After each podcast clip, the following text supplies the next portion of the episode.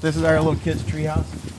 This doesn't frame anything other than maybe Ball State, uh, which that's kind of nice. I'll have to Once give the Josh a trailer- yeah. photo. Yeah, we'll give Josh that one. But the rest of it is really an ode to the modernism of Columbus, which is kind of regulating lines. And so if you look at the geometry of the project, this line, unfortunately, you can't see it. There's a window directly behind us that this is the edge of the window. The other condition of that window is that it projects through here and becomes this angle. this is going to be a cantilever that comes over. And so kids inside the school will be able to look out that window and you'll have Saarinen perfectly framed through our piece. nice. So it becomes a conversation Nice. of Yeah. old and new, also a conversation with kids about what architecture does Nice. and how it can work in a site. The other part that hopefully is obvious to people is that it's totally designed around the trees and very conscious of the, That's- the scale of the site. Oh, That's the very swarm itself Yeah. gets cut along that diagonal as well. So it'll be an open path there.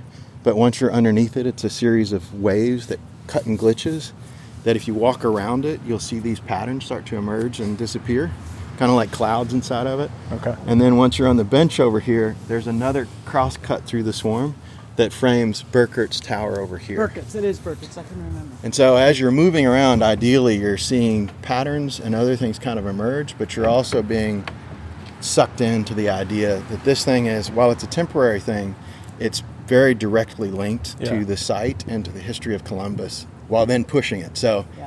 the opposite, so the, the prompt for us was, of course, how does uh, manufacturing and technology affect the way we Exactly. design? So the swarm, the pattern, the geometry itself, all these things are done through. But the swarm itself is grasshopper driven. All of the way the parts were made are a series of grasshopper scripts, one to produce the parts, one to then unpack it to get it into the sheets. So each one of these things has been gone through like 10 steps of our own design and intuition then combined with the technology to produce it so that this it's really kind of a fusing of hyper rationalization and intuition and other things that Mm-hmm. Yeah. make architecture architecture Right. so in the end there are regulating lines that are more contemporary regulating lines that are driving some of the geometry Mm-hmm. that you can't see and you have no idea where they're coming from but they're there Mm-hmm. Right. Mm-hmm. they're in the virtual space of the model that's producing it so it's that it's a bit of a dialogue between the literal relationship and this other kind of Mm-hmm. Right. unknown. Intuitive or yeah. and my hope is that every time somebody comes back, they'll see something slightly different, Yeah. Yeah. and it'll stay alive. Yeah. Uh, Yeah. And that you won't, you know, you won't see it and go, okay, I got it. Yeah. Uh, that's the worst thing for me in architecture. See, and that's where we uh, working in the Midwest now, because you were in LA for a long time. One of the benefits of the Midwest to me is we have seasons, and so Yeah. you come, you get to work with that, and Yeah. how there's different I thought of it that way. I like sun that. I'm gonna angles, steal the that from snow you. falls on it. Please do. I, I, that's- know it intuitively, but I've never yeah, stated it no, that way, it's but about that's the right. slow. I mean, because growing up in the West, where it's always warm and sunny. Yeah. And then here, yeah, it's always perfect light around winter's five or six at different, night. and it's yeah, exactly, exactly.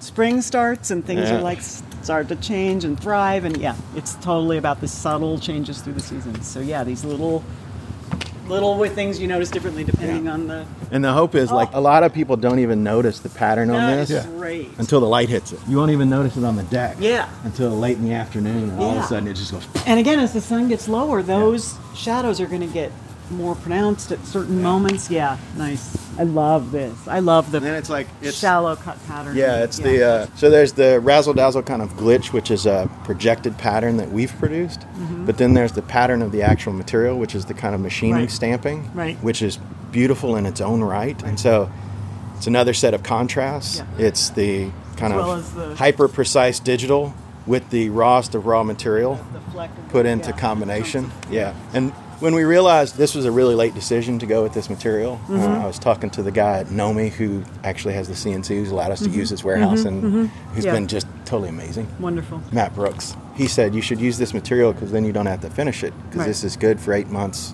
exposed. Okay. And when I saw it online, I was like, oh God, Yeah. this is not what I had planned on this thing looking like. So I immediately took a, copied off their website a Mm-hmm. really bad image of it and just mapped it onto all the parts and fell in love immediately. Mm-hmm. Okay. Good. Because Yeah. once I did it, you start to see all these little black marks. Uh huh. And so as you move around it, Uh-huh. Yeah. you get all Yeah. these other patterns that are now totally out of our control. Yeah. Yeah. But are beautiful in their own right. Yeah. You know, it's like a So what for is me, this it's- material? It's called Advantex. This is the tongue and groove flooring. It's It's basically like uh, shear panels. Is it underlayment for flooring? Yes. They do it as underlayment and as uh, sheathing on the exterior. Okay.